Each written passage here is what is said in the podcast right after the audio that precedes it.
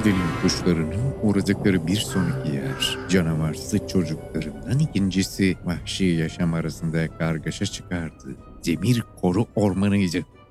Kurt Fenris'i annesiyle pek de barışçıl denemeyecek bir tarzda yollarımızı ayırdığımızdan beri görmemiştim.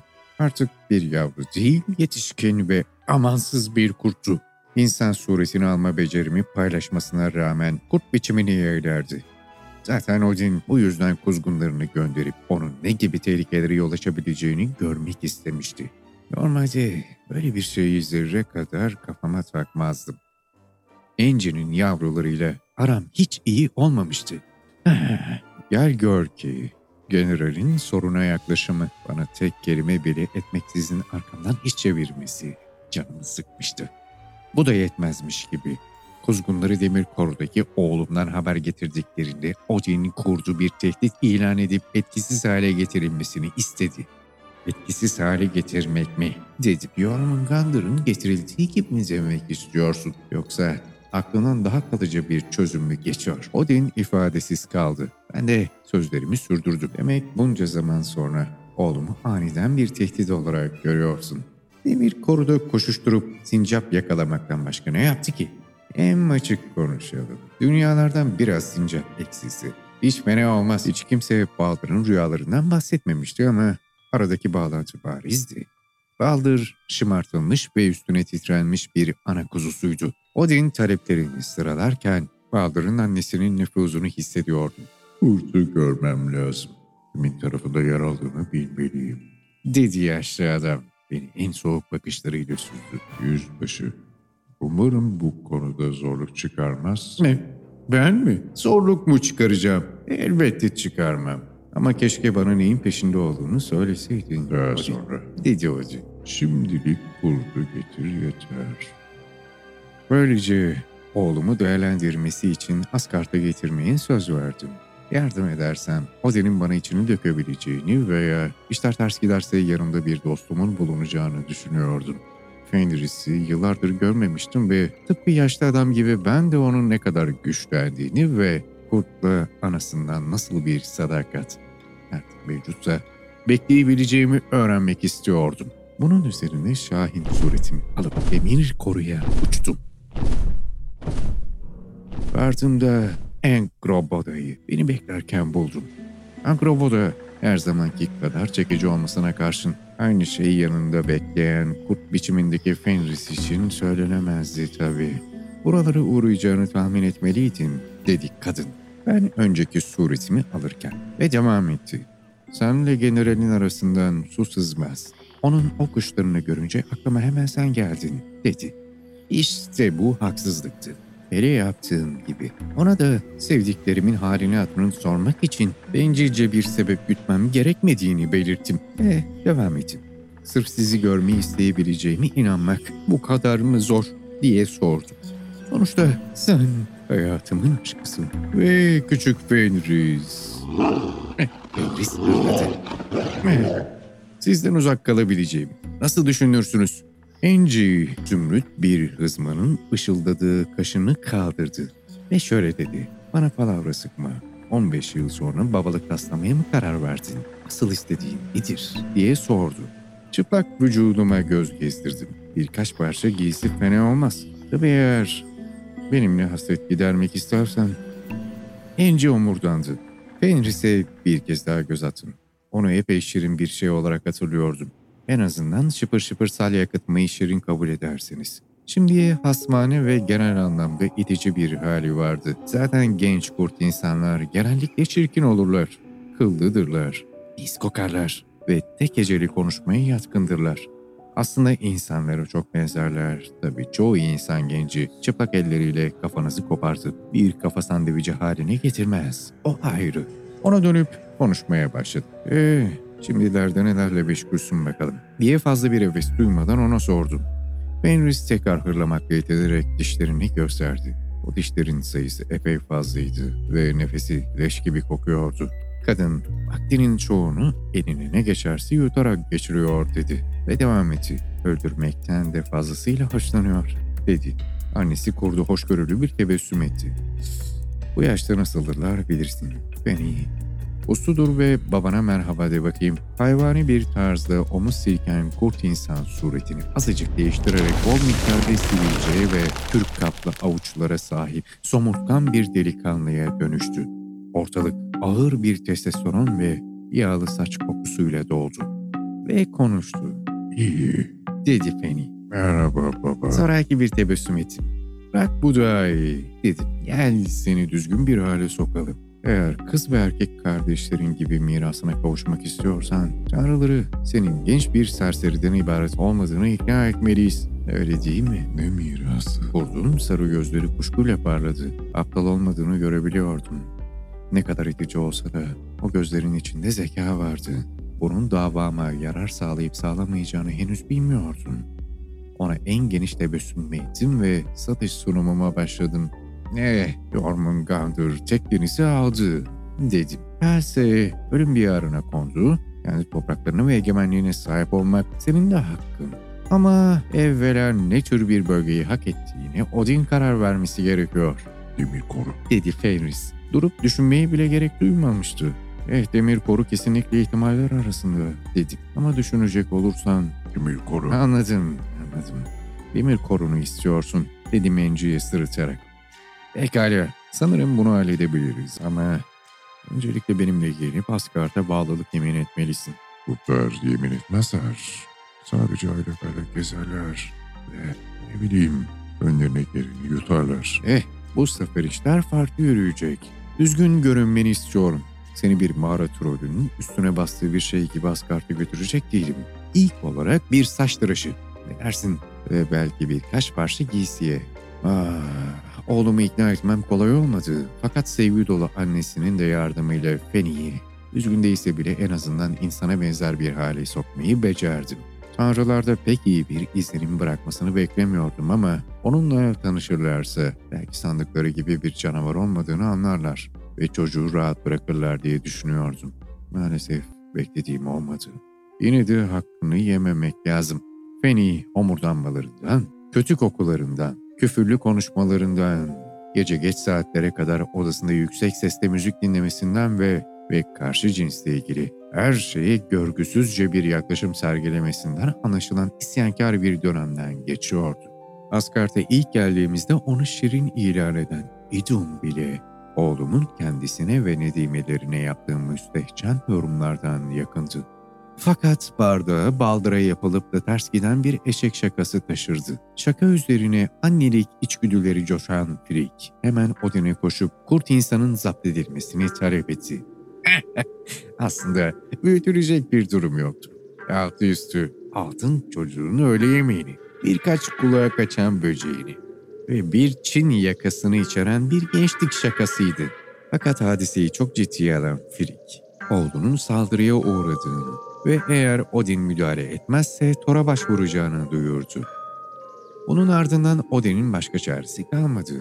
Genç kurt insan çizgiyi aşmıştı. Odin gelip benimle konuşsaydı ona tamamen hak verirdim. Fakat konuşmadı. Hiçbir şey söylemediği gibi beni başından savuncaya kadar hiçbir şey yapmadı. Sonra da Thor'un, Tyr'ün ve ötekilerin desteğiyle bize karşı harekete geçti. Odin'in bir şeyler planladığını bilmem gerekirdi. Buz halkını bütün bir kontrol düzenlemesi gerekiyormuş. Dedikodulara göre yeni bir savaş beyi pervasızca bir işe kalkışabilirmiş.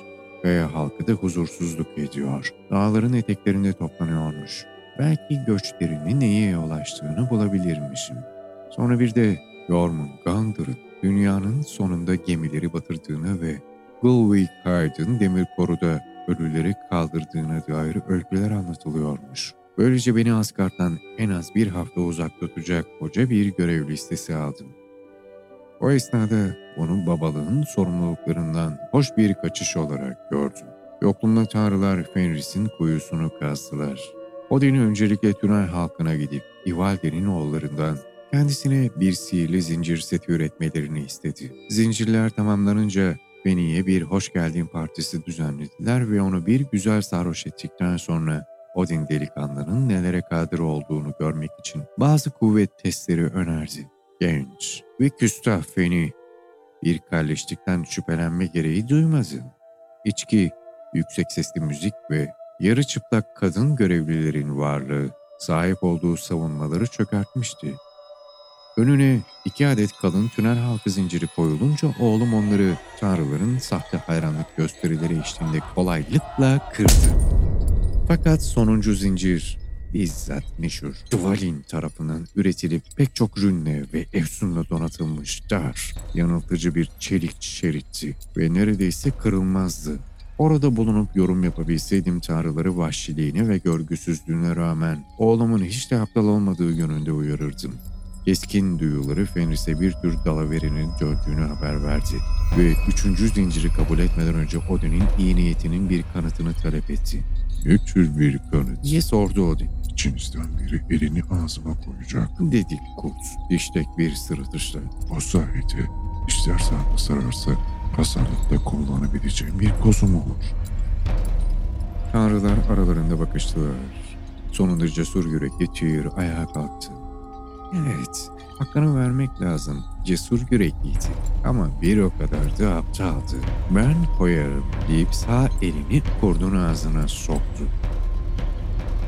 Eğer orada bulunsaydım elbette ki bunlardan hiçbiri yaşanmazdı ama tanrılar pek zeki olduklarını sanıyorlardı.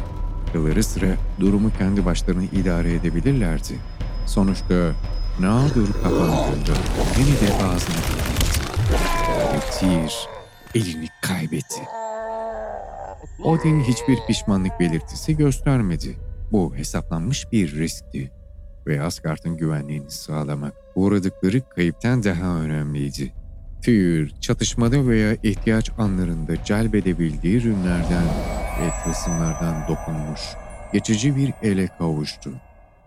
Geri kalan zamanlarında da gündelik işlerini sol eliyle yapmayı ve bir sürü sakarlık esprisine katlanmayı öğrendi. Eskiden beri konuşkan biri olmadığı için Odin tarafından feda edilmek hakkında gerçekten ne düşündüğünü asla öğrenemedi. Fakat uzun gecelerde çotuğu deliler gibi kaşınırken ve tanrıların geri kalanı mışıl mışıl uyurken cesur yürekli Tyr'in bile bazen sadakatini sorguladığını inanasım gelir. Kurtu aşağı dünyaya, yerin derinliklerindeki bir mağaraya kapattılar. Eve geri geldiğimde tüm tanrıların yaşananlardan beni sorumlu tuttuklarını, beni en başta Asgard'a getirerek her şeyi benim başlattığım yönünde fısıldaştıklarını fark ettim. Bendeniz sert sözlerle, soğuk bakışlarla ve her türlü husumet emersiyle karşılandım. 12 saatlik kesintisiz bir uçuşun ardından oraya yorgun argın vardığında yani bir içki bile ikram etmeyecek misiniz dedim onlara. Sonra altın dişli kanarya konuştu. Ha, bakın kim gelmiş dedi. Son zamanlarda daha başka canavarlar da peydahladın mı diye sordu.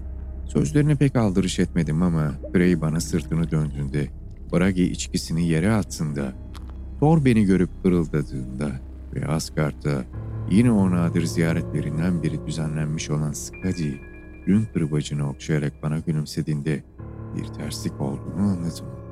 O nerede? diye sordum. Frick konuştu. Salonunda rahatsız edilmek istemiyor dedi. Çoğu zaman ne hissettiği belli eden çehresi çelişkili duygularla asılmıştı. Genellikle beni herkesten önce karşılayan Sigin bile mesafeli gibiydi. Bana kalkıp yapılması gerekiyordu dedi. Gidip onu bulduğumda senin o edepsiz kurt insan oldun ikizlerimi çok kötü etkiliyordu dedi. Doğru söylediğini inkar edemezdim. Yaş bakımından ona çok yakın olan Vali ile Narvi, üvey kardeşleriyle takılmaya merak salmışlardı. Sebep Fenris'in kötü çocuk albenisi. Belki de onları demir koru hakkında anlattığı öykülerdi. Her halükarda saçlarını uzatıp gözlerinin önüne düşürerek ve kurdumsu bir sırıtış geliştirerek Fenris'i taklit etmeye başlamaları dikkatimden kaçmamıştı. Nasılsa yakında vazgeçerler, dedi Sigin. Tabii sen de, diye muzip bir tebessümle ekledi. Hele sana pişirdiğim şu enfes reçelli turtalardan bir iki tane ye de. Fakat artık aç değildim. Yüreğimin etrafındaki o dikenli tel yumağı tekrardan artık dayanılmayacak kadar daralmıştı. Görüyorsunuz ya, arkamdan iş çevirmişlerdi. Beni asıl inciten buydu. Bana güven olmadığını karar verip beni gereksiz bir işe koymuşlardı. Sonra da planları ters ettiğinde kötü sonuçlardan beni suçlamışlardı. Sigin tekrardan konuşuyordu. Hadi ama sakin ol canım. Enciden kimseye hayır gelmeyeceğini biliyorsun. Sana lazım olan son şey peşinde gezinip sorun çıkaracak, karına ve gerçek ailenin ne yaptığını sana hatırlatıp duracak bir kurt insan. Torun Utgard'da yolculuğunun öyküleri beni oğullarımın gözünde tam bir zavallı durumuna düşürmüştü. Penny'nin hapsi de işi tamamlamıştı. Artık onlara göre bir otorite figürü. İsyankar bir ergenliğin ihtiyaçlarını anlamaktan aciz, baskıcı bir sistemin parçasıydım. Vali ve Narvi onları selamlamaya gittiğimde bu durum daha da netlik kazandı.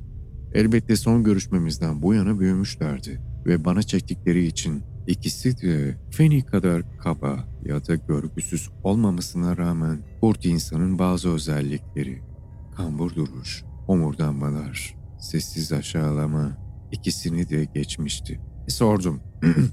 Eee nasıl gidiyor? Birinci ve baskın ikiz. Narvi beni uzun pençelerinin altından süzdü.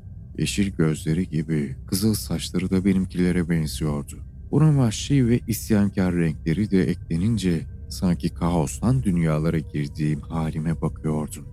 Daha yumuşak ve dost canlısı ikiz Vali. Yalnız olsaydı bir şeyler söyleyebilirdi fakat Narvi'nin yanında gözünü utanç içinde yere dikmekle yetindi.